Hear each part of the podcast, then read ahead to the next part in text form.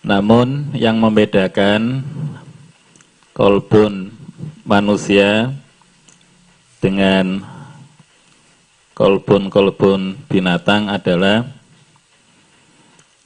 kalau hati manusia itu diberi oleh Allah iroda, ya, kehendak, niat. Binatang nggak punya niat, binatang nggak ada kehendak. Tapi kalau manusia hatinya diberi oleh Allah iroda diberi oleh Allah niat atau motivasi. Sehingga setiap manusia melakukan apa pun pasti didahului dengan motivasi, didahului dengan niat, didahului dengan irodat. Bahkan Nabi mengatakan innamal a'malu binia. Ya. Segala perbuatan manusia, aktivitas manusia itu akan mendatangkan pahala dari Allah ataukah tidak semua berpulang dari niat semua berpulang dari bawaif dari motivasi semua berpulang dari irodat yaitu kehendak manusia ya. apabila yang memotivasi perbuatan atau aktivitas manusia itu baik ya insya Allah aktivitas yang dimotivasi dengan kebaikan tadi akan mendatangkan pahala sampai Nabi mengatakan persoalan-persoalan yang mubah saja itu bisa berubah menjadi sesuatu yang bernilai ibadah. Beliau pernah menyampaikan fi kulli kibedin ajrun. Jadi setiap makhluk yang bernyawa itu pasti akan mendatangkan pahala dari Allah Subhanahu wa taala.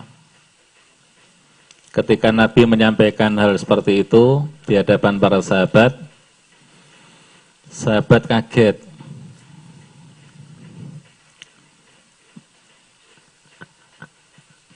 Masa saya Nabi setiap aktivitas manusia itu akan mendatangkan pahala. Sampai-sampai kata beliau, ketika seorang suami mendatangi, istri pun juga akan mendapatkan pahala dari Allah. Nah ketika itulah kemudian sahabat itu tercengang. Sehingga sahabat-sahabat bertanya kepada beliau dengan mengatakan, apa iya Nabi? Aktivitas seperti itu saja kok bisa mendatangkan pahala. Jawaban beliau, ya sama sahabat, kalau kemaluanmu itu ditaruh di sesuatu hal yang haram, pasti kamu akan mendapatkan dosa. Sebaliknya, kalau hal itu kamu letakkan di sesuatu yang halal, pasti kamu akan juga mendapatkan pahala. Itu dengan catatan apabila motivasi niat ya yang melatar belakangi orang beraktivitas seperti itu semata-mata lillahi ta'ala. Semata-mata yaitu untuk kebaikan. Maka ini yang membedakan antara apa manusia dengan binatang. Binatang kan punya gitu ya niat gitu. Tapi yang punya seperti ini hanya apa hanya manusia. Yang kedua, yang membedakan hati manusia dengan lainnya itu adalah di samping hati manusia itu diberi oleh Allah al-ba'is, al-irada, ya, motivasi, kehendak, niat, juga hati manusia itu diberi oleh Allah ilmu. Cuman ilmu itu didapatkan oleh manusia dalam dua tahapan ketika masih balita ya ilmu-ilmu yang didapatkan oleh manusia yang masih balita itu ilmu-ilmu yang mendasar, ilmu-ilmu yang dasar. Ya. Ilmu-ilmu yang mengatakan umpamanya nggak mungkin air itu akan berubah menjadi minyak gitu ya. Jadi kata Al Ghazali, al ilmu ilmu yang mendasar, ilmu-ilmu yang masih apa ya, yang yang awal ya, yang seperti bi istihalatil mustahilat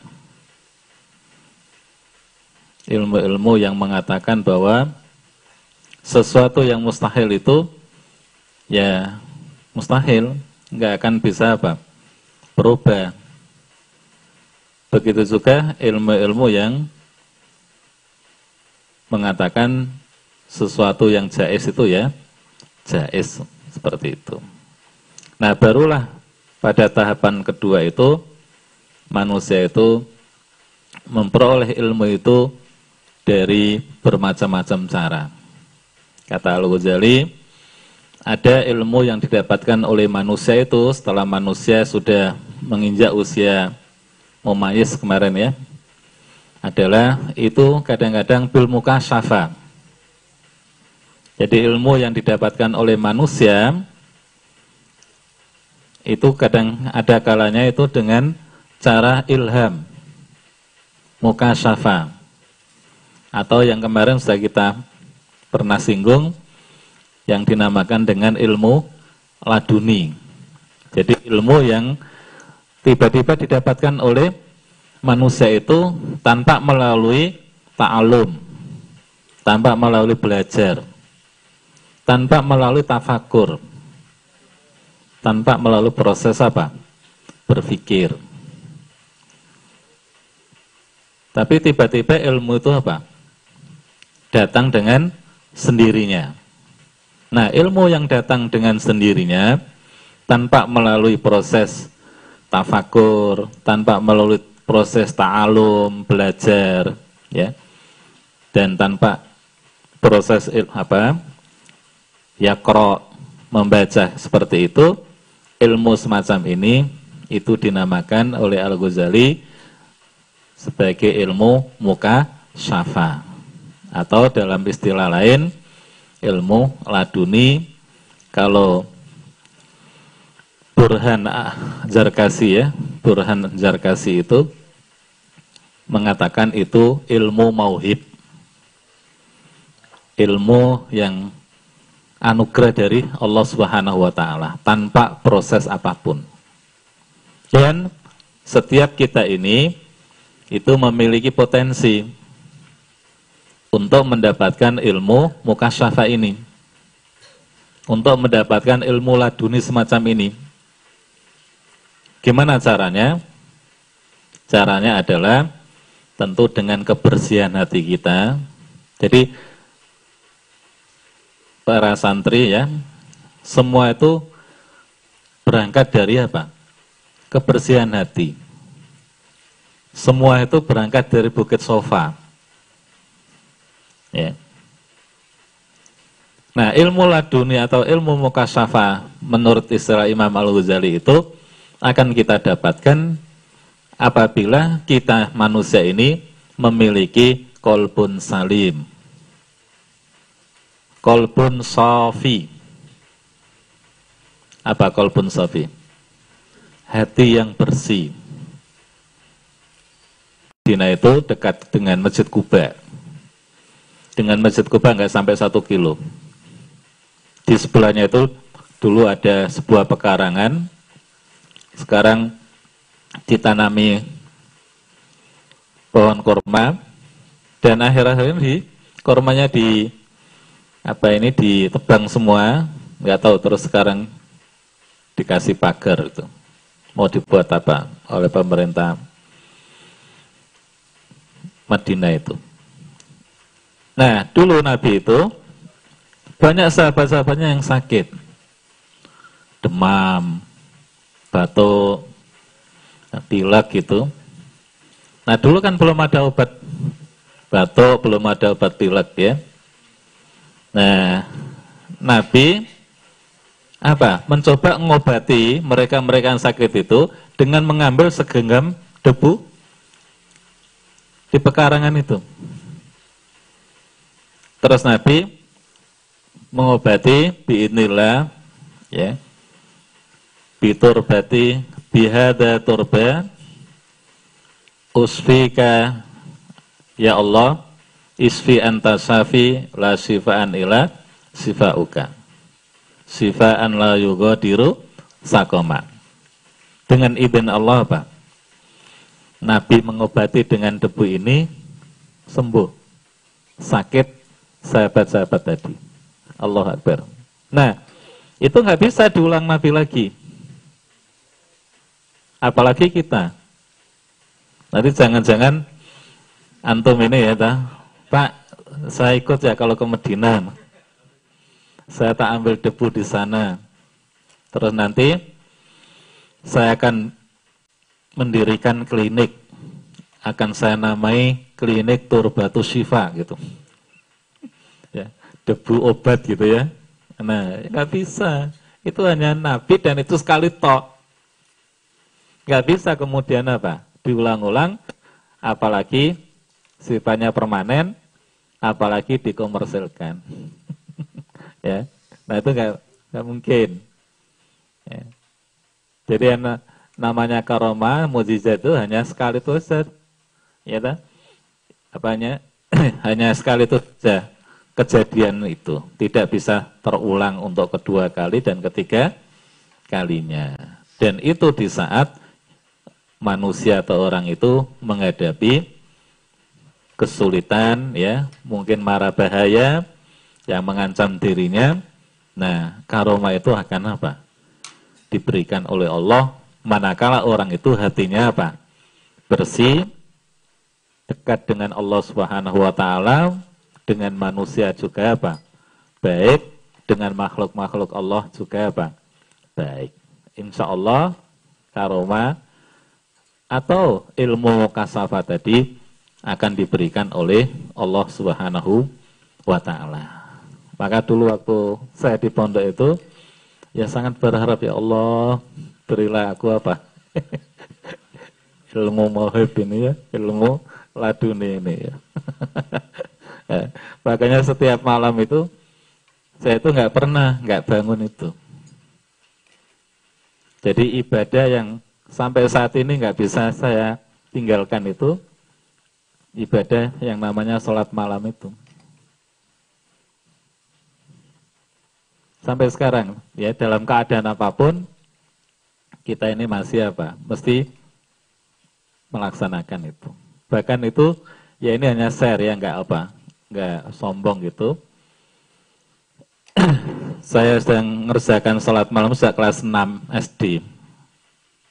Ya, jadi sejak kelas 6 SD itu sudah rutin yang apalagi waktu di pondok dulu itu. Ya. Sekarang juga masih. Ya. Jadi ibadah yang masih apa? Rutin dikerjakan itu ya sholat malam itu. Nah, Nah, model-model itulah sesungguhnya ya yang bisa mendatangkan apa? ilmu laduni dari Allah Subhanahu wa taala.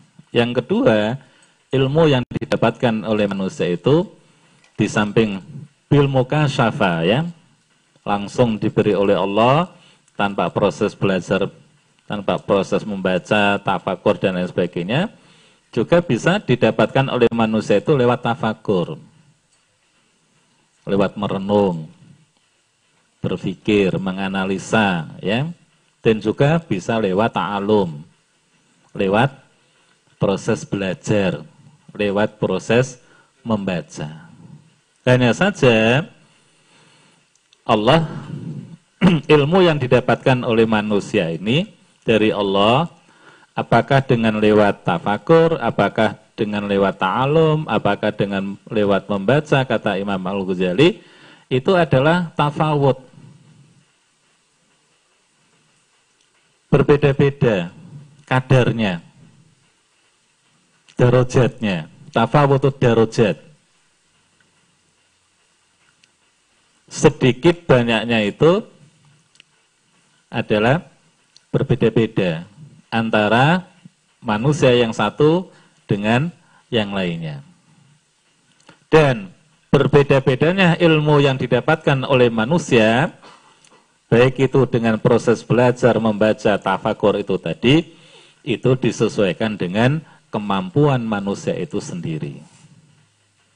Karenanya kemampuan manusia ini kan nggak sama ya. Maka dalam mendapatkan ilmu pun juga nggak sama.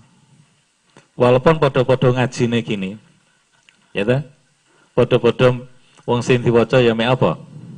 Siji.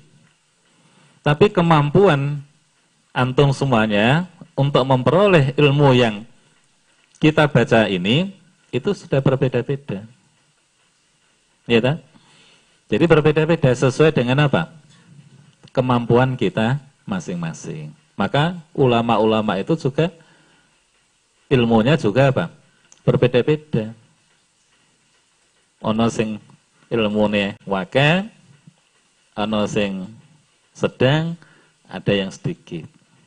Sesuai dengan kemampuan mereka. Sama dengan sahabat-sahabat Nabi itu juga gitu. Ya. didapatkan oleh manusia itu dari ayatu ayat-ayat kaunia. Dari ayat-ayat yang terbentang di jagat raya itu. Nah, dari tafakur ya, dari pengamatan manusia, perenungan manusia, penggalian manusia lewat jagat raya ini, maka manusia bisa memperoleh ilmu fisika, ilmu biologi, ilmu sejarah, ilmu matematika, dan lain sebagainya. Nah, ilmu-ilmu semacam ini kata Al-Ghazali adalah masuk dalam kategori ulumud dunia. Baik itu ulumuddin maupun ulumud dunia, kata Al-Ghazali, sumbernya cuma satu. Siapa sumbernya? Allah Subhanahu wa taala. Karenanya kata Al-Ghazali, Islam tidak mengenal dikotomi ilmu. Semuanya ilmu itu adalah apa? Sama, semuanya bersumber dari Allah Subhanahu wa taala. Maka kita sebagai umat Islam ini tidak boleh mendekotomikan ilmu oh ini ilmu agama dewe, ilmu umum dewe tidak. Allah saja dalam Al-Qur'an mengatakan innama yakhsyallaha min ibadihil ulama. Sesungguhnya yang takut kepada Allah ya itu hanyalah siapa? Ulama. Nah, ulama yang di sini di sini sebutan ulama di sini ulama apa? Ulama apa? Bukan hanya ulama yang mengetahui ilmu agama saja, tapi juga yang mengetahui ilmu-ilmu dunia tadi juga bisa dikatakan ulama. Makanya benar apa yang dikatakan oleh Yusuf Dr. Yusuf Kordowi ya dalam karyanya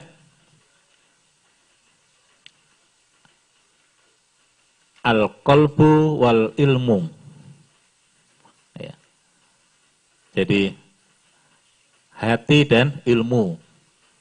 Dia mengatakan bahwa yang dimaksud ulama dalam ayat ini bukan hanya ulama yang mengerti ilmu agama, tapi ulama yang juga mengerti ilmu apa?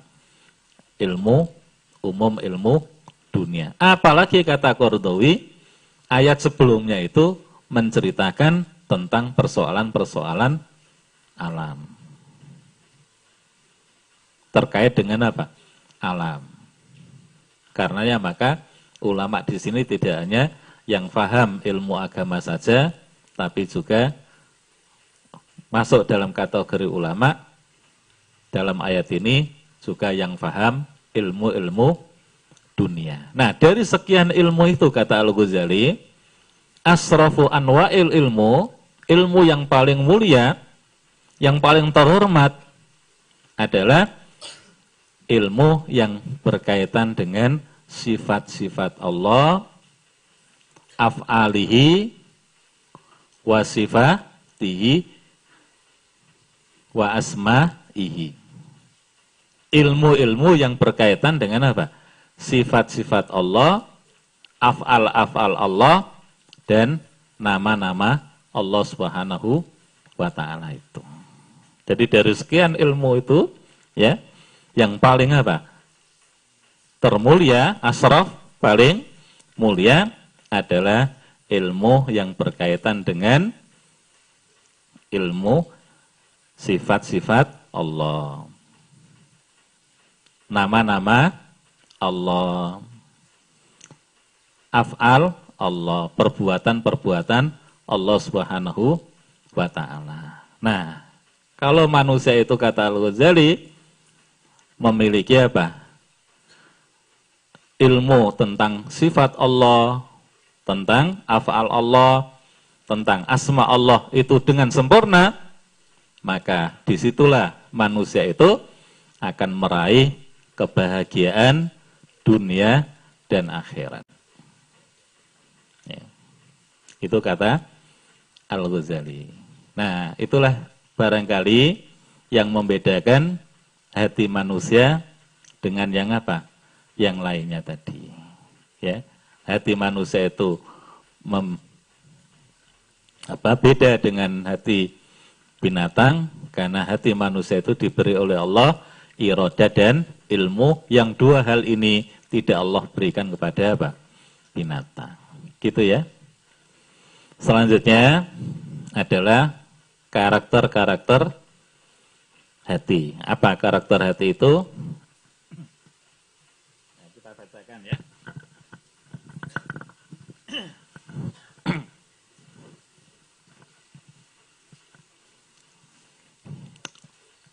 Iklam kata Al-Ghazali ya, ketahuilah.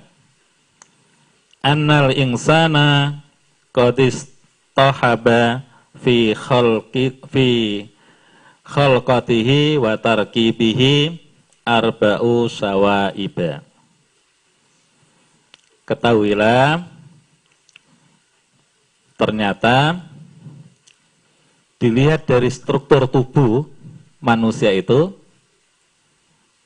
manusia itu seperti setan atau karakter seperti apa? Setan warobania. Yang keempat adalah apa?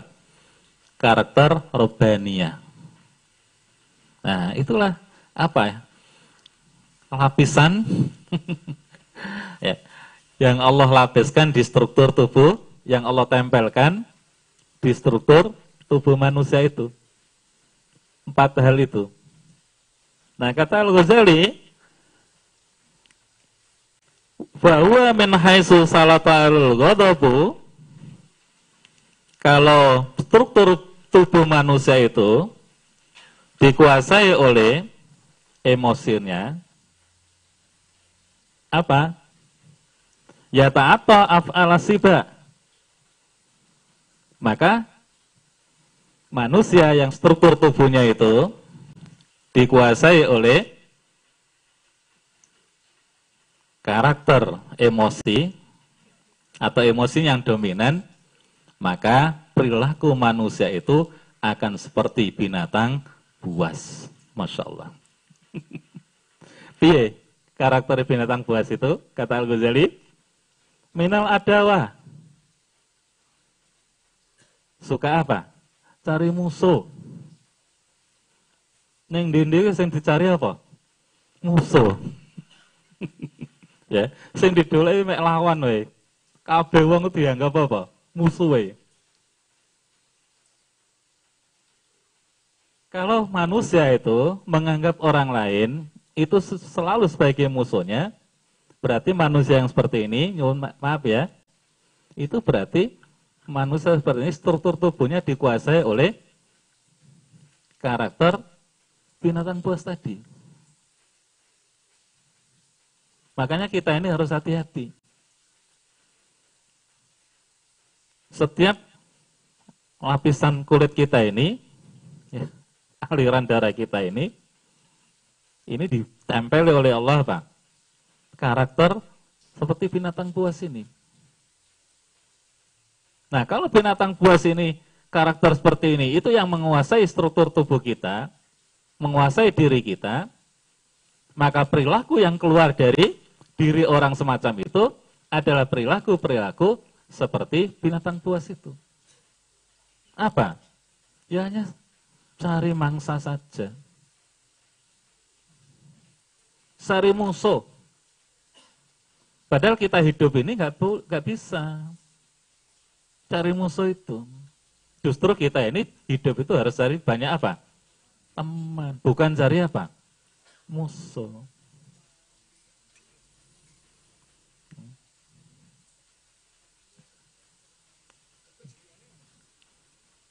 Neng dindi mek senengane ngajak gelut. Ya toh? nah, Ning kono yang ngajak gelut. Ning kono yang ngajak gelut, ya. Ke sana ngajak gelut ya Allah. Nah, kalau ada manusia yang macam ini, berarti manusia semacam ini salata alaihi al-ghadab. Ya. Berarti manusia seperti ini bisa dikuasai oleh apa? Amarannya itu. Sehingga yang apa? Menonjol adalah karakter kebinatang buasnya. Atau wal bagbo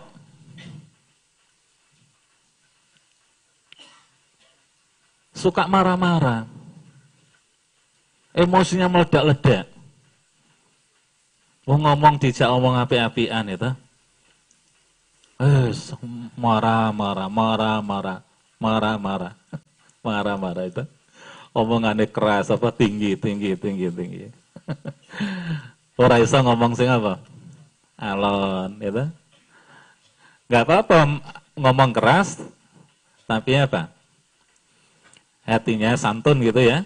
Nggak emosi gitu nggak apa-apa atau mungkin sudah apa karakternya ya orang Arab itu apa kalau ngomong keras Enggak ada orang Arab itu ngomong ke apa? Alon itu, pelan itu. Sehingga kalau ngomong itu sepertinya mau mau marah, padahal nggak marah. Memang apa? Karakternya. Tapi bukan itu yang kita maksud. Bukan itu yang dimaksud. Tapi orang itu apa? Emosinya meledak-ledak. Ya. Tersinggung sedikit sudah apa? Emosinya meledak-ledak. Ya. Nah, orang itu kalau sudah emosi itu jelek. Nggak ada orang apa? Wajahnya jelek, kecuali ketika orang itu emosi. Coba, apa jeleknya? Wajah wis merah, ya kan? Otot-otot itu. Ketok kabeh. ya kan? Nah, jadi ketok kabeh otot-ototnya. Kalau ngomong sudah enggak. Nah ini kalau manusia itu sudah dikuasai oleh apa? Oleh al ini, maka yang lahir dari dari diri manusia itu dengan orang itu hanya apa? Mencari musuh. Kalau enggak gitu, cuma sering apa? Marah-marah. Kalau enggak gitu apa? Tahajum. Nyerang, woi. diserang terus-terusan wes. ya. Apa loh kalau saya bikin ini tidak berarti saya itu ingin apa? e, mematahkan uha kita tidak. Tapi ini untuk kita semua. Saya tidak nyinggung siapa-siapa. Ya.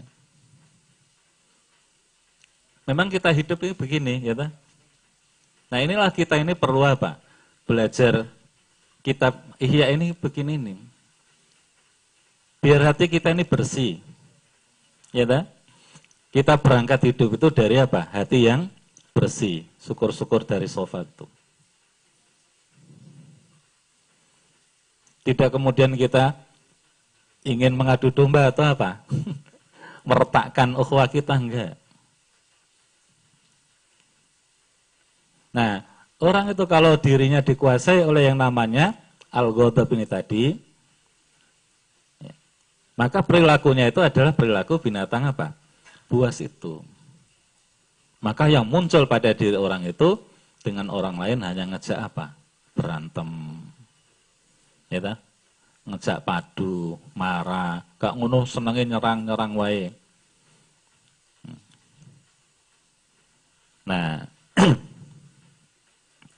Nyerangnya apa? Enggak nyerang. Tapi dengan apa? Melecehkan, dengan makian, ya. Dengan kata-kata yang tidak enak didengar begitu. Nah, ini semuanya harus kita apa? Perhatikan jangan sampai pada diri kita ini dikuasai oleh apa? sifat kebinatang buasan ini karena ini sangat apa? bahaya bagi diri kita dan kehidupan kita ini. Bagaimana kita ini akan bisa membangun apa? Ukhuwah. Ya tak? Apabila naudzubillah min sama Allah pada diri kita masing-masing ini dikuasai oleh sifat-sifat kebinatang buasan ini yang nggak akan ketemu. Uhwa itu akan bisa terjalin dengan baik manakala hati orang itu bersih kabeh. Tanpa hati yang bersih nggak mungkin kita akan mewujudkan itu.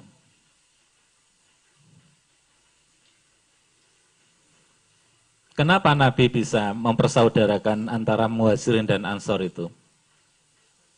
Dan kenapa orang Ansor, ya Allah, ya korbannya luar biasa pengorbanan orang Ansor itu.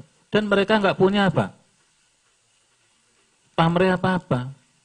Sampai digambarkan oleh Allah ya ta? Dalam Al-Qur'an itu wa yu'siruna ala anfusihim walau kana bihim khasasa. Penduduk Madinah itu ya rela mengorbankan segala-galanya demi untuk kepentingan saudaranya dari kaum muhajirin itu. Padahal mereka itu apa? Membutuhkan. Kenapa penduduk Madinah bisa seperti itu? Tidak lain adalah karena mereka memiliki apa? kolbun salim. Awak dhewe iki gelem ya tah ngalah gitu ya. Wis nggak apa-apa iki gawon pakai. Itu kalau kita ini punya apa? Hati yang bersih. Kalau hati orang tuh nggak bersih nggak mungkin. Maka inti dari kita ini bisa uhwa itu, uhwa kita ini akan lestari, akan langgeng itu, kalau berangkatnya itu semua dari hati yang bersih. Maka kita perlu ngaji apa? Ihya ini, karena inilah yang akan apa? Mengarahkan kita ini untuk menjadi orang yang memiliki hati yang yang bersih. Karena sudah kita sampaikan, apa arti hidup kita ini? Hidup kita ini kan kita hidup nggak hanya semata-mata mengejar materi.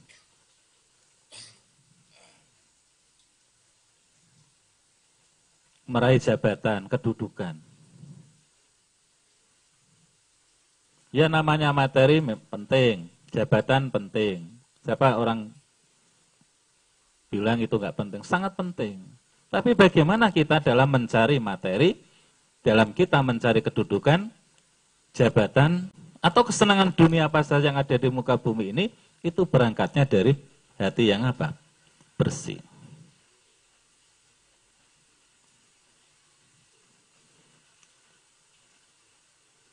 Sifat karakter kebinatang buasan ini tidak ada pada diri kita. Sehingga kita dengan orang itu hanya apa? Nganggap lawan, nganggap musuh. Padahal kita ini apa? Saudara, ya kan? Kan begitu. Bagaimana kita bisa seperti yang digambarkan oleh Nabi Kal Jasadil Wahid itu?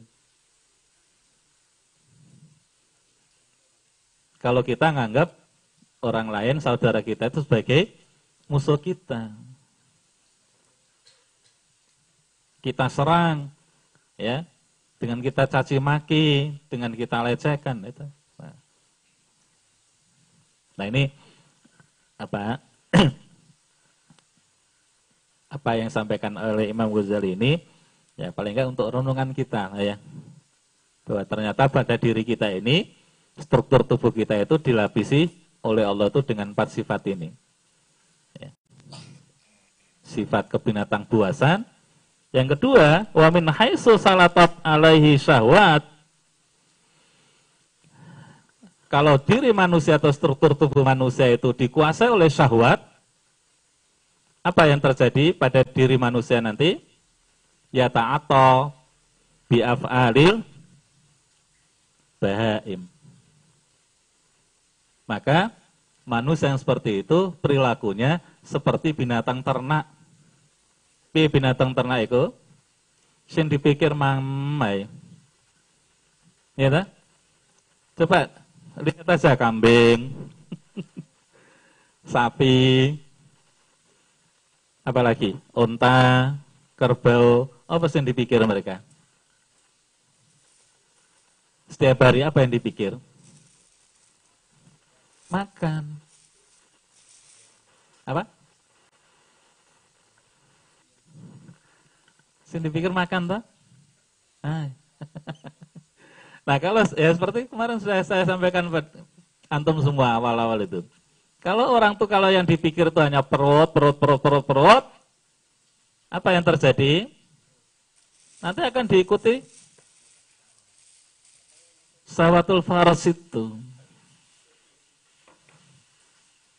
Nah kalau sudah diikuti sawatul faras, piye?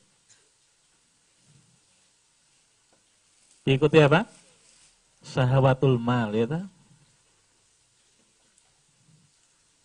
bojo nggak cukup siji. Ya kan jadi nggak cukup siji. Jaluk loro jaluk telu ya papat. Nah kalau sudah seperti itu dia tertuntut kudu duit duit akeh.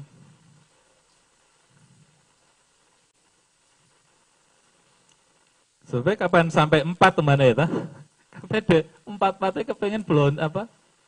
Hidup yang layak, pengen duit umat dewe, ingin duit mobil. Pasti dia tertuntut dia isane ison duit duit sing. Jadi hidup orang seperti itu hanya apa yang dicari hanya materi, materi, materi, materi. Sin dipikir itu hanya perut.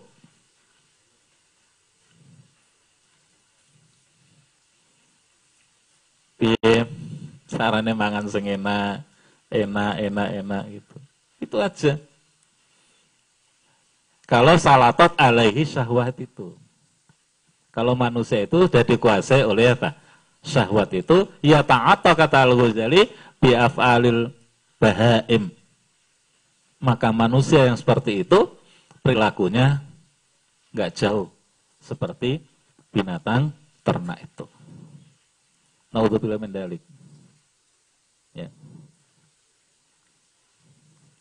Jangan sampai kita ini apa? Diri kita itu ya dikuasai seperti itu, syahwat itu. Jangan sampai kita ini seperti binatang ternak. Ya tamat ta'u, ya wayat wayak kulu kama tak kulul an'am. Wong kafir itu kata Allah, urepeku wis mek dolek seneng-seneng wae ning donya iki ya kulun mereka makan kama tak kulul an'am. kegiatan wong kafir ning dunia ini itu hanya menurut Allah Quran itu seneng-seneng baik. Tamatuk. Makanya ada haji tamatuk itu. Dari tiga cara ibadah haji, ada haji tamatuk, ada haji ifrat, ada haji kiron ya. Nah dari tiga macam haji ini, cara berhaji itu yang paling nyaman, paling enak itu haji tamatuk. Makanya dinamakan tamatuk. Bersenang-senang, bersantai. Atau dipelesetkan. Tamatuk itu tamatuk itu tangi, mangan, turu, ngantuk. Ya. Nah kalau santri-santri ini juga ya, melek bareng apa? makmum bermakmum ngantuk nah, wis tamatuk tenan gitu. Maka nggak ada tempat yang bisa kita tamatuk seperti tempat seperti ini. Antum bisa nggak di mall seperti ini? Tamatuk. Bisa makan ya kan? Tapi nggak bisa ngantuk. Ya kan? Bisa minum. Tapi kalau di sini lengkap ya kan? tamatuk tenan ya toh. Nah, orang haji itu, jamaah haji itu sering kita apa? Guyani gitu, Bapak Ibu, jenengan itu kalau udah di sana, manfaatkan waktu itu dengan baik. Jangan sampai jangan ya tamatuk di sini. Apa tamatuk? Tangi, mangan, turu, ngantuk. Emang jangan jauh-jauh dari tanah air ke tanah suci, di sana banyak tidurnya.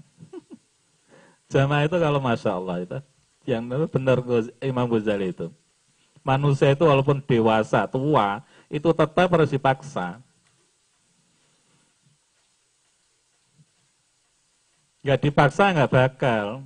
Konsolat jamaah yang Masjid Nabawi, Masjid Haram, kalau Masjid Nabawi masih mending jamaah itu.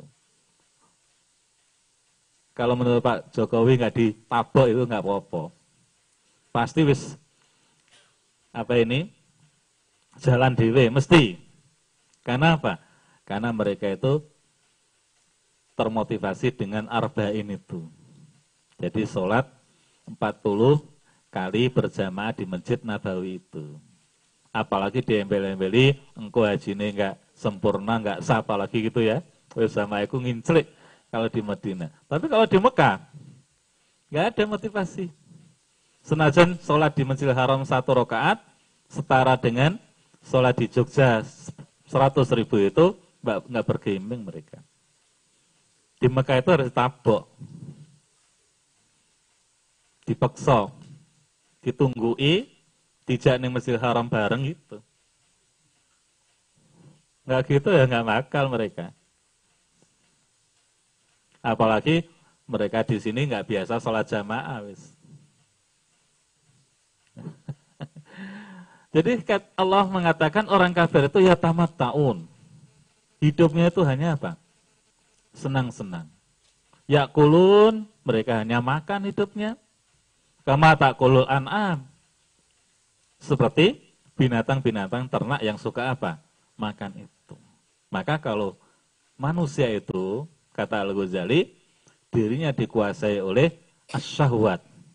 Ya ta'ato bi'af'alil bahaim. Saat itulah perilaku manusia itu akan seperti binatang ternak. Sing dipikir setiap hari dari mulai bangun tidur sampai tidur kembali itu hanya perut isi perut tok. Nah kalau orang seperti itu kan bahaya, rugi ya. Jadi kalau manusia yang hidup itu Sing dipikir setiap hari apa? Isi perut, isi perut, makan saja. Ya, rugi. Ya nggak berarti kita ini nggak boleh mikir. Ya mikir. Tapi jangan itu menjadi tujuan kita hidup pokok itu. Kata Al-Ghazali kita itu punya Al-Aqsa, ada kehidupan yang apa? Panjang jauh sana. Bukan al-adna, bukan kehidupan yang pendek ini. Dunia ini makanya dikatakan dunia itu karena apa? Pendek, rendah. Maka apa-apa itu sesuai dengan nama itu. Kenapa dikatakan dunia? Karena dunia itu adena. Sesuatu yang rendah. Sesuatu yang nggak ada artinya. Maka kalau orang itu hanya yang dipikir oleh manusia itu hanya isi perut, isi perut tok, maka manusia seperti itu adena banget mesake rendah manusia seperti itu. Maka kita harus apa? Berusaha jangan sampai kita ini diri kita itu dikuasai oleh lapisan yang namanya syahwat itu. Nah inilah perlunya kita apa? Mengkaji kitab Ihya ini. Kalau kita nggak ngaji gini ya, bersama bisa saja kita baca. Tapi kan beda ya. Kalau kita baca dengan kita bisa kumpul bareng, bisa walaupun mungkin hanya sepihak ya.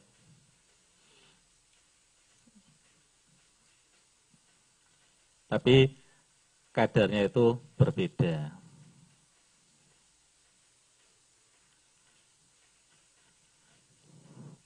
Yang ketiga,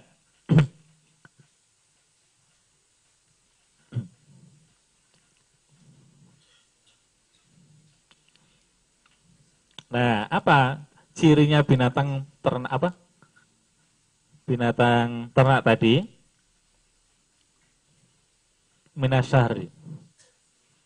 Ya mek delek kepuasan tok. Piye protein yang terus itu. Gak ngono, Al-hirs. Apa hirs itu? Ambisi. Tamak. Rakus. Makanya Nabi itu menggambarkan kerakusan manusia itu melebihi serigala. Andai kata ada kerumunan serigala gitu, kemudian dilepas kambing, seekor kambing, kira-kira gimana? Serigala tadi, wes, masya Allah gitu ya. Kata Nabi, masih rakus manusia itu daripada serigala ketika dilepas di tengah-tengah kerumunan kambing tadi. Allah Akbar.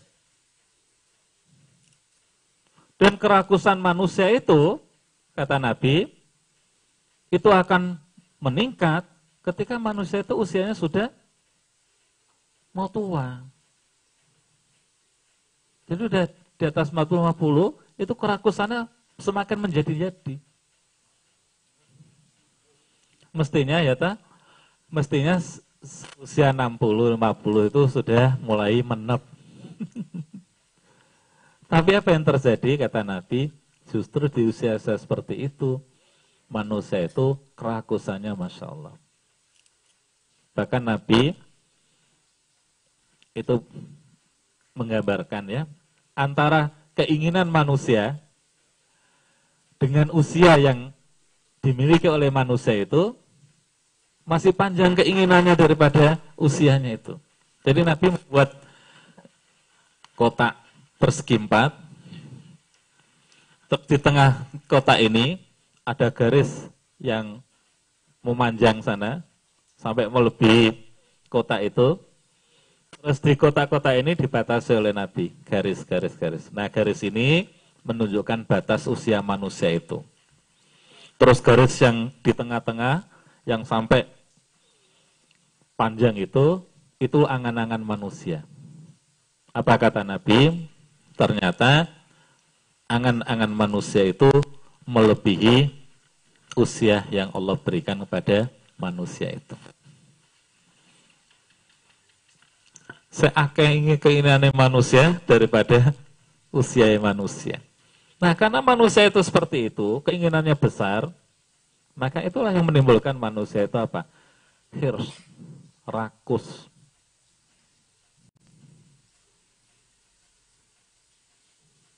Dan kayak akan sampai Nabi mengatakan, menggambarkan ya, andai kata manusia itu sudah diberi oleh Allah satu lembah emas, masih pengen mana dua lembah emas duwe dua lembah emas dan seterusnya. Enggak akan habis-habis kata Nabi sebelum mulutnya ini dimasuki tanah.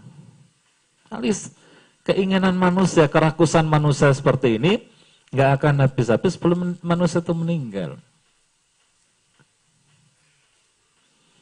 Nah, itulah yang namanya binatang apa? Ternak itu rakus, tamak, ya, pomene sono suket gitu ya. Wes kepengen dikuasai dewi. Juh, sampai ono liane mengambil atau makan suket ikan begitu. Nah,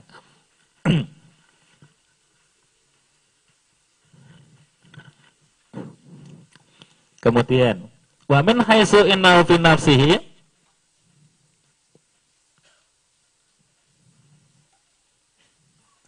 Tapi kalau pada diri manusia itu kata Al-Ghazali, kok dikuasai oleh Robbani. Apa Robbani? Unsur ketuhanan, maka manusia itu bisa akan menjadi malaikat. Jadi perilaku-perilaku manusia itu akan seperti malaikat.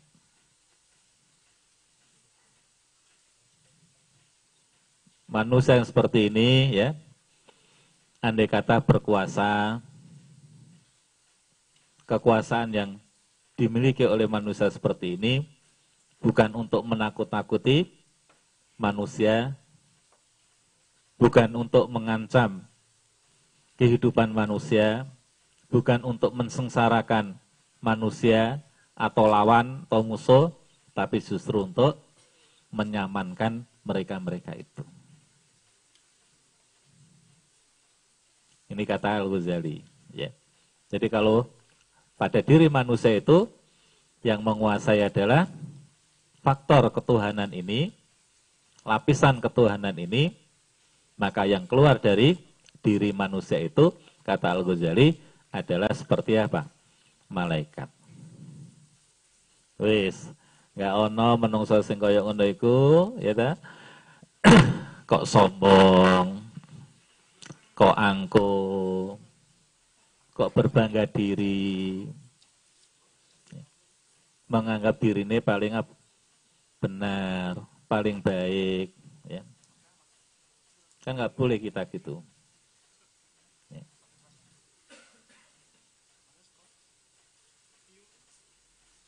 Dulu itu Nabi pernah menggambarkan ada seseorang yang merasa dirinya paling baik tadi, paling benar tadi.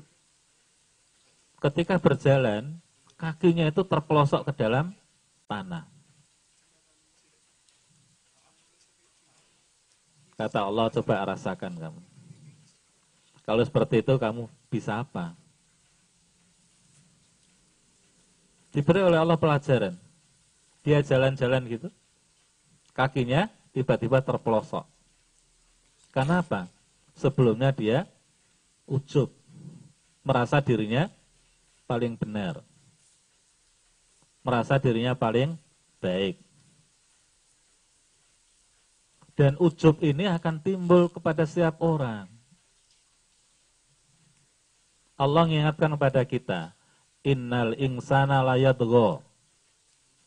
Jadi masing-masing manusia itu, kata Allah, memiliki potensi yatgo. Apa? Ujub. Berbangga diri. Sewenang-wenang. Diktator, otoriter. Kapan potensi otoriter ini, diktator ini, sewenang-wenang ini muncul pada diri kita. Ar-ro'a ustahna. Ketika manusia itu merasa dirinya paling hebat, paling benar. Kenapa Fir'aun itu pernah, atau bukan pernah, kenapa Fir'aun itu sampai mendeklarasikan dirinya sebagai ana rabbukumul ala itu? Kan luar biasa itu. Ya kan? Sudah sampai seperti itu kan luar biasa. Kenapa? Pertama, karena selama Fir'aun itu menjabat, sebagai raja, dia selalu diluluhkan oleh raja. Gak pernah dia itu dicaci, dikritik, dia apa. Bahkan dia disebut sebagai antamuslih.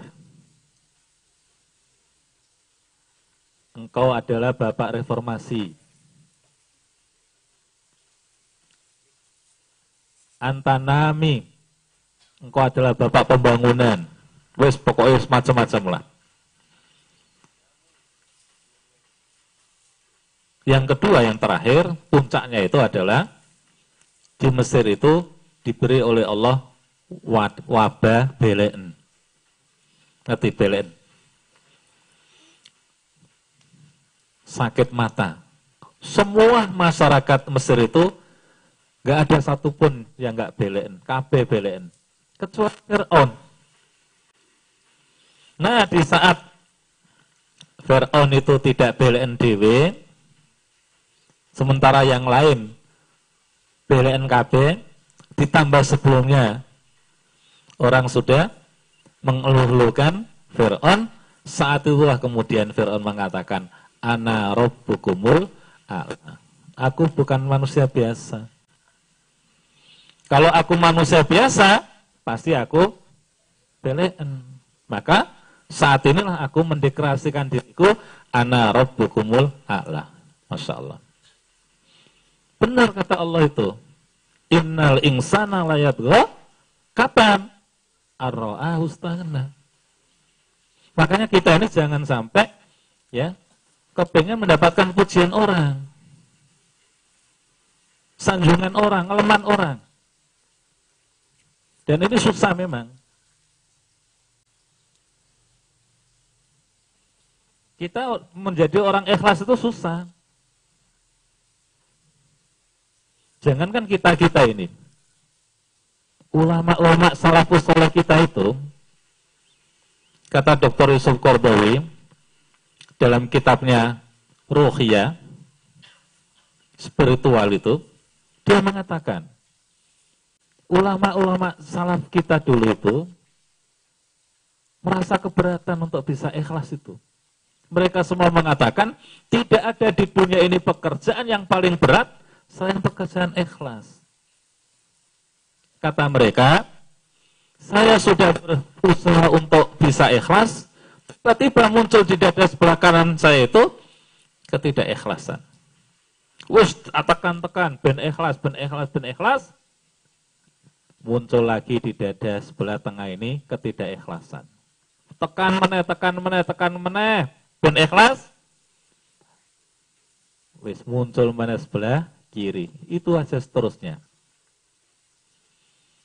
Kalau ulama-ulama salaf kita dulu, orang-orang salaf kita dulu itu merasa apa? Berat dan sulit untuk menjadi manusia ikhlas, apalagi kita-kita ini. Ya kan? Namun demikian kita nggak boleh patah arang. Kita tetap harus apa? Berusaha untuk bisa menjadi orang ikhlas. Biar carane? Biar kita ini apa? Bisa ikhlas itu kita semuanya ini sesungguhnya kalau dilihat dari segi usia, kita ini sudah melewati makom yang namanya caper. Apa caper? Cari perhatian. Apalagi semua sudah menikah ya? Udah? Ada yang belum? Nah, terutama sudah-sudah ini. Yang sudah nikah-nikah itu sudah melewati masa caper. Apalagi kalau usia sudah 40, 50 seperti saya, Pak Iw, Pak Iwan barang ini. Mbak Herman barang ini ya. Ini lewat ya. Masa capernya itu sudah lewat.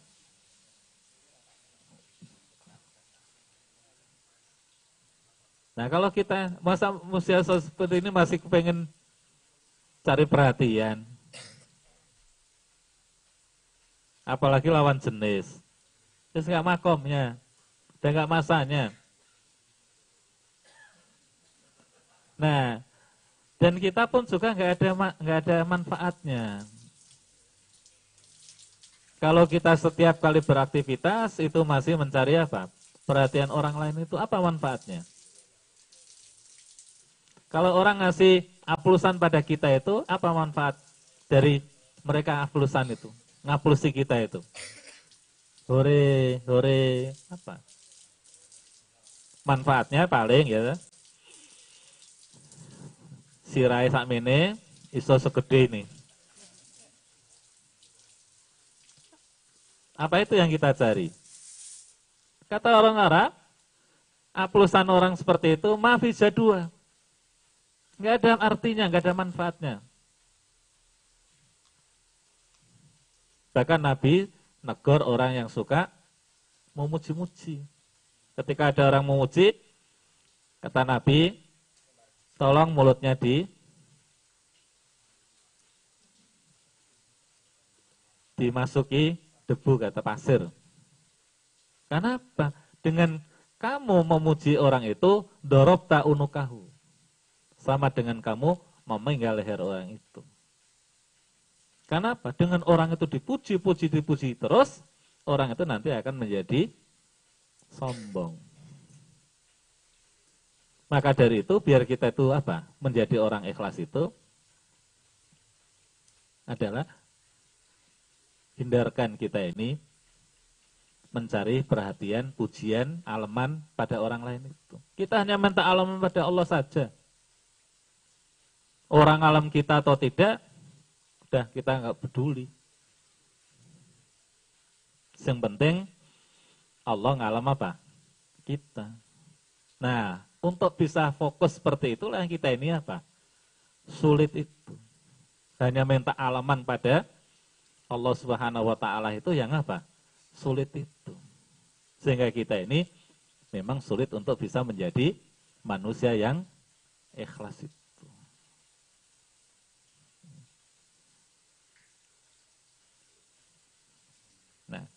Orang itu kalau hatinya atau dirinya dikuasai oleh lapisan robania ini, maka insya Allah orang itu akan mudah untuk bisa menjadi apa? Ikhlas.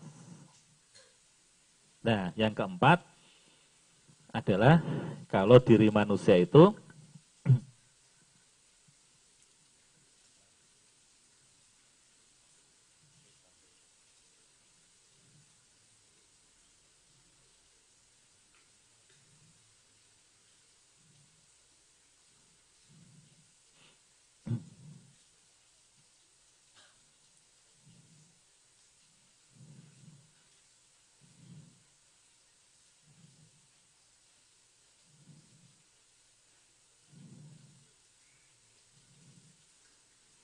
Nah, yang keempat adalah kalau manusia itu dikuasai oleh dirinya sifat atau karakter sayatina.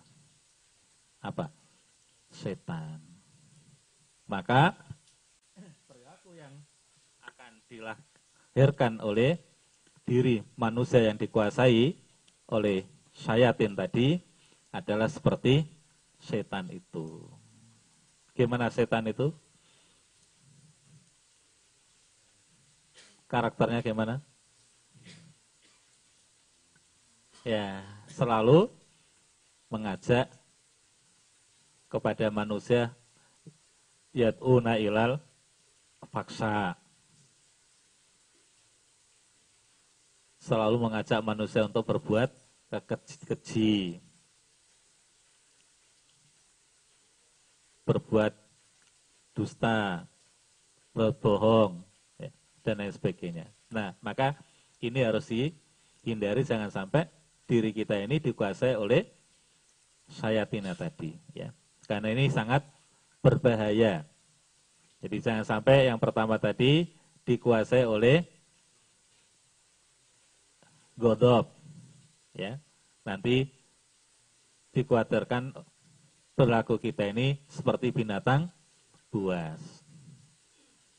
Apa binatang buas itu apa saja?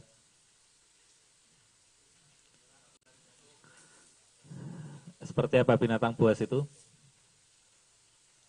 Anjing. Ya, gimana sifatnya anjing itu?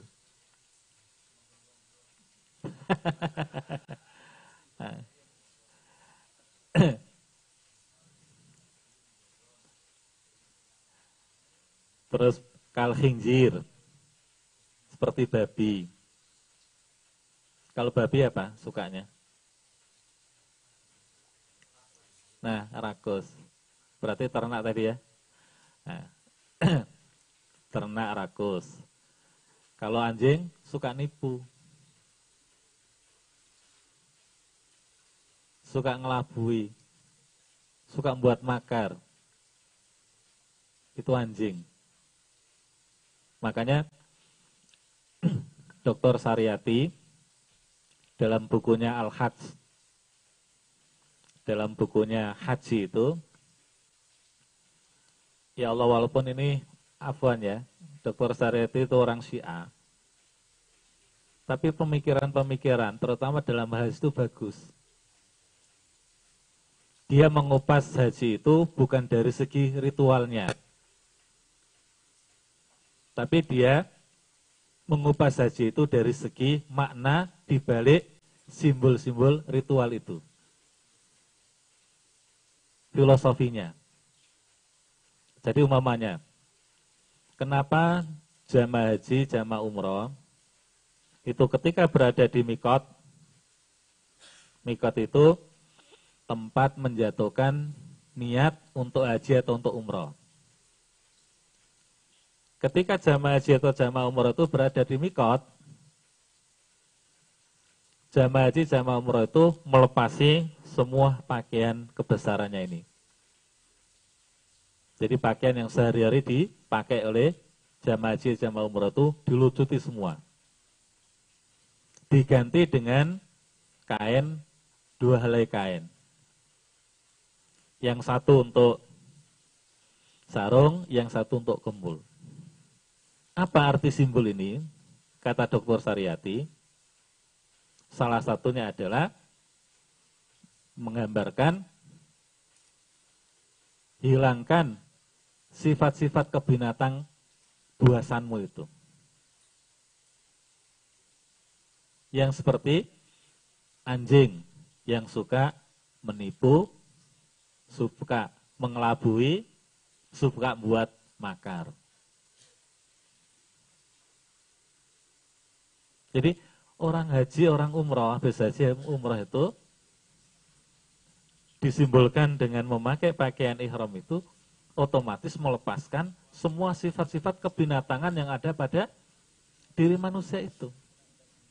Baik tadi binatang buasnya maupun binatang ternaknya. Sifat tamak, sifat suka menang dewe istiqla, ya.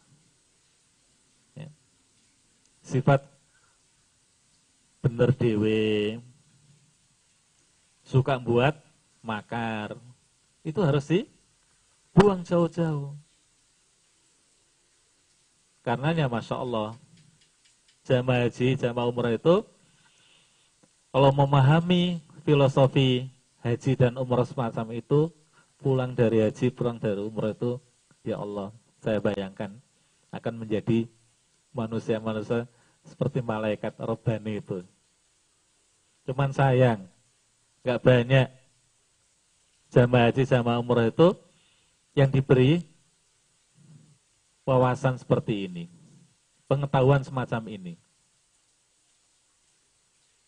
Sehingga itu tidak membekas pada diri mereka sepulang mereka dari tanah suci itu. Yang dulunya sifat kebinatangan, buas yang melekat pada dirinya, atau ternak yang melekat pada dirinya, yang dominan pada dirinya, sebelum berangkat, pulang juga apa? Tetap seperti itu. Nah ini yang kadang-kadang kita itu kasihan pada jamaah haji, jamaah umrah yang seperti itu. Padahal itu arti yang luar biasa.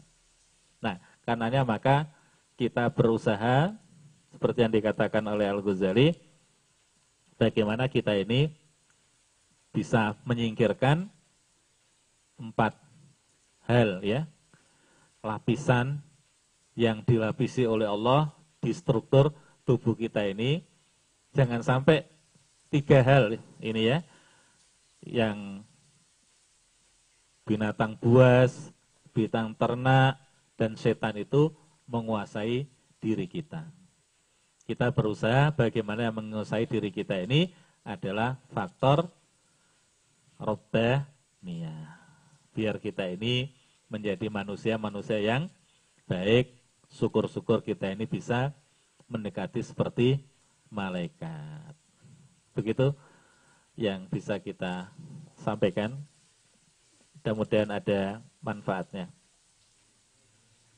Assalamualaikum warahmatullahi wabarakatuh. Dan nanti semakin ke sini ke sini ini ya, itu semakin bagus ini bahasanya, ya kaitannya dengan masalah hati itu. Ya. Bagaimana hati itu bisa bersih, kemudian apa aja yang menghalangi hati itu nggak bersih itu nanti akan dikupas oleh Al-Ghazali dalam kitab berikutnya ini. Ya. Assalamualaikum warahmatullahi wabarakatuh.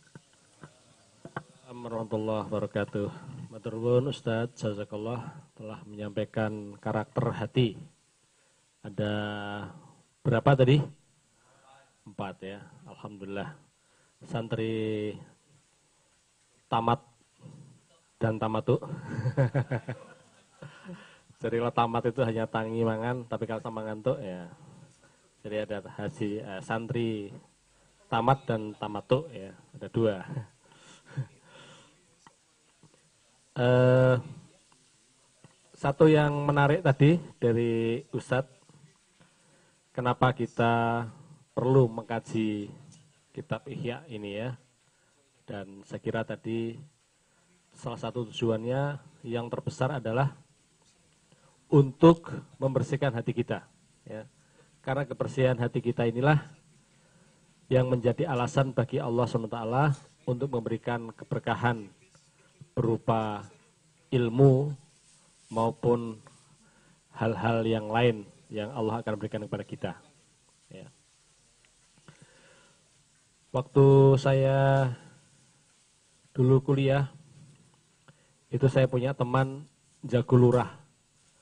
Terus habis banyak Ustaz, kalah ya. Stres teman saya itu. Waduh, stresnya minta ampun. Nah, terus saya juga nggak bisa ngapa-ngapain teman di ini kan. Nah, ada teman saya usul, bagaimana kalau kita kasih buku suruh baca Ihya Ulumuddin dikasih itu saya terjemahannya Sat. bukunya saya masih ingat kuning gitu setelah dikasihkan sembuh Sat. membaca itu jadi membaca kitab Ihya yang yang dulu uh, saya nggak tahu terjemahannya sekarang ya dulu kuning itu warnanya agak tebal gitu tapi setelah saya baca juga memang bagus sekali ya uh, uh, saya dulu itu uji coba pertama ya. Terus uji coba kedua saya kasihkan kepada Pak Ilyas. so, juga. Nah baru yang ketiga setelah uji coba dua orang itu baru untuk menyembuhkan saya. Sembuh. Walaupun masih sering kumat. Makanya karena sering kumat itu harus rajin-rajin datang ke Masjid Serujan ini ya. Monggo para santri tamatuk. Nah, saya nggak tahu ini kalau yang tuk tuk tadi apakah bisa membuat quotes atau tidak, saya nggak tahu ini ya. Monggo, ini ada surjan. Wah, bagus nih ya. Silahkan ada yang sudah membuat quotes. Iya, masya Allah. Ini ternyata tadi sebelah saya tuk terus tapi bisa buat jangan-jangan membuat quotes terus tidur. Jangan-jangan. Ayo, monggo.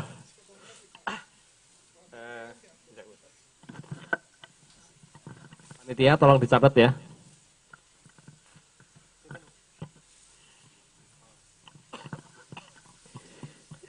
Ditulis ya. Ada yang bisa menulis panitia bantu? Ya. Ya, menarik yang disampaikan oleh Ustadz Al-Zali. Uh, memang yang saya catat itu mirip-mirip dengan apa tadi coach ya, karena memang agar kita mudah untuk mengingatnya. Seperti yang saya buat, jadilah manusia yang ikhlas dengan selalu mengasah potensi robania kita, gitu. Jadilah manusia yang ikhlas. Iya. Ya maksudnya dengan mengasah potensi uh, roban, robania kita, maka kita insya Allah akan menjadi manusia yang ikhlas. Oke, okay, ya, ya, satu, ya. Yang lain, ya semangat sekali ya.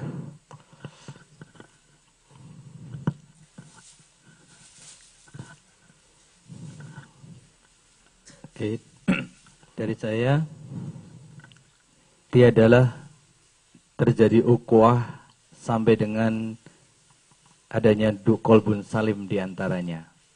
Ulangi? Tidak adalah, tidak akan terjadi ukhuwah sampai dengan ada kolbun salim di antara keduanya. Oh iya, tidak ada ukhuwah sampai ada kolbun salim di antara uh, keduanya. Ya, oke. Okay. Siapa lagi? Ustadz sambil mikir-mikir nih, mana, mana, mana. Insya Allah Ustadz bersih hatinya ya. Monggo.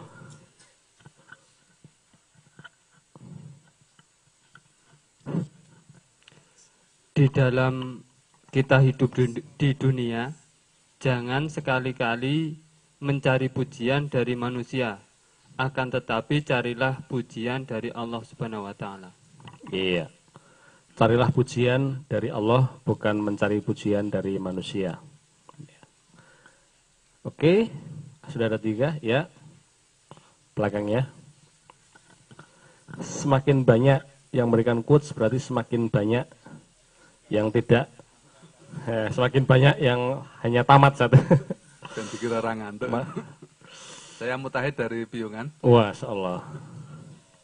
PKS Piungan.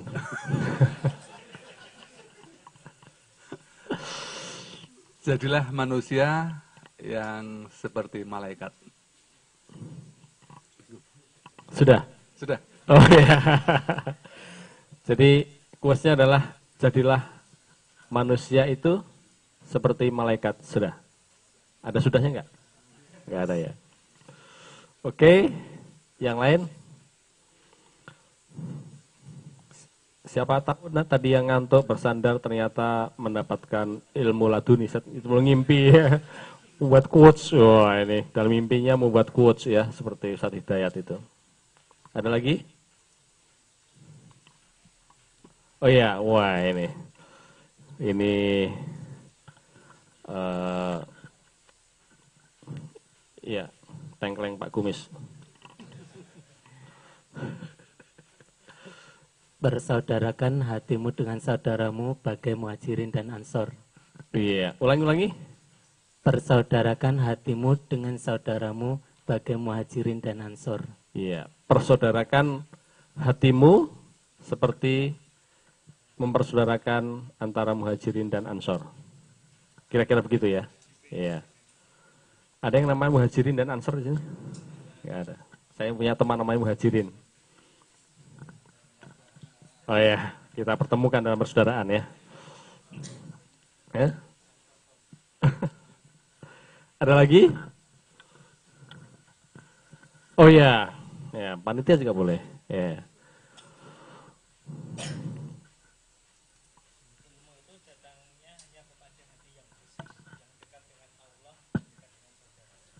Oke, ilmu itu hanya akan datang kepada manusia eh, yang dekat kepada Allah dan dekat dengan dengan hati yang bersih. Yang dekat dengan Allah. Dekat dengan saudaranya. Saudaranya siapa? Dengan saudaranya. Ini saudaranya siapa tergantung ya saudara. Dengan saudaranya, misalnya sama muslim gitu ya. Oke, ada ukhuwah di situ. Masih ada? Oh ya, masya Allah di depan masa masa enggak. Bismillah. Bila hati bersih, pikiran akan jernih, Nyanyian ini. semangat semangat akan gigih, prestasi mudah diraih. Wah. ini ini anu Akim ini. Jagalah hati, ya. Jagalah istri, jangan kau sakiti karena cari uang sendiri gitu Ustaz ya. Tadi Ustaz nggak boleh ya. Eh boleh Ustaz ya. ya. Bukan berarti nggak boleh punya istri lebih dari satu ya. Asal sifatnya robani nggak apa-apa. Yang payah itu kan kalau sifatnya bukan robani ya. Sudah? Iya. Masih ada lagi? Pak Elias. Iya, Pak Elias jane sing ngene co- coreti terus lah. Wis dadi ya jane mau ning coret terus terus. Itu penuh Ustaz. Online, outline ini penuh itu. Ayo, file.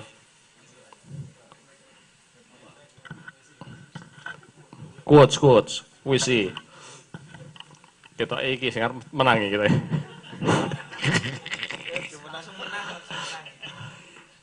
Banyak catatan tadi, cuma yang paling saya garis bawahi ke itu yang mengenai Pak Iwan dan saya tadi. Usia 50 bukan saatnya caper. Wah. Usia 50 bukan, Bukan saat saatnya lagi caper. Iya. Nah, gitu. Ini, itu hanya berlaku untuk Pak El dan Ustadz ya. Aku sih di bawah 50 kok. Jadi masih boleh saper dikit-dikit. Ustaz. Ada lagi Mas El itu tadi? Eh iya. Oh iya. Umur 50 tahun bukan saatnya caper. Caper eh, caper kepada Allah ya. Iya, oke. Iya, mantap. Caper. Capres. Capres. Capres dari Allah. Itu yang dipilih ulama ya. Nah, Oke. Mbak Herman?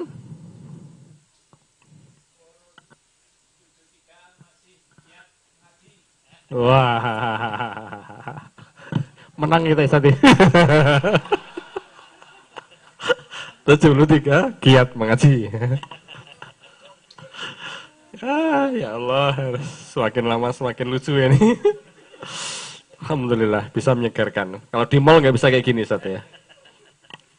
Kalau sudah cukup, monggo Ustadz ini eh, berdasarkan penilaian Ustadz ini siapa yang menang nih. Monggo Ustadz. Butuh waktu berapa lama Ustadz? Satu minggu. Tadi yang bilang Allah akan terjalin kalau berangkat dari hati yang bersih. Ada nggak ya kayak gitu? Nggak ada ya. Siapa yang ngaku yang tadi? Hah? Ini. Tadi apa?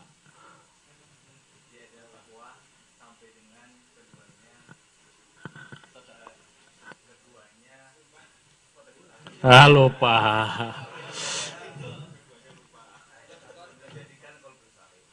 Oh gitu. Itu, Set. Nggih, Set. Oh iya. Alhamdulillah. Monggo. Eh, ada hadiah dari Ustadz ini. Monggo Ustadz, di foto Ustadz.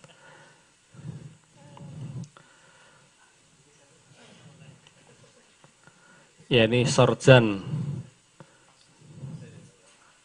Iya, difoto dulu, difoto dulu.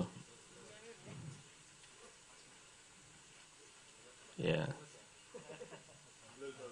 Iya. Oke. Ya. Oke. Ya, besok mudah-mudahan dapat. Tadi sorjan ya. Kalau ada sate, sarwaru satu. besok dapat sarwaru ya. Baik, alhamdulillah. Eh, santri tamatuk yang berbahagia. Jadi quote tetap berlaku, monggo ditulis selama satu minggu, ya. Eh, kemarin nggak ada yang nulis quote, saya tunggu-tunggu gitu ya.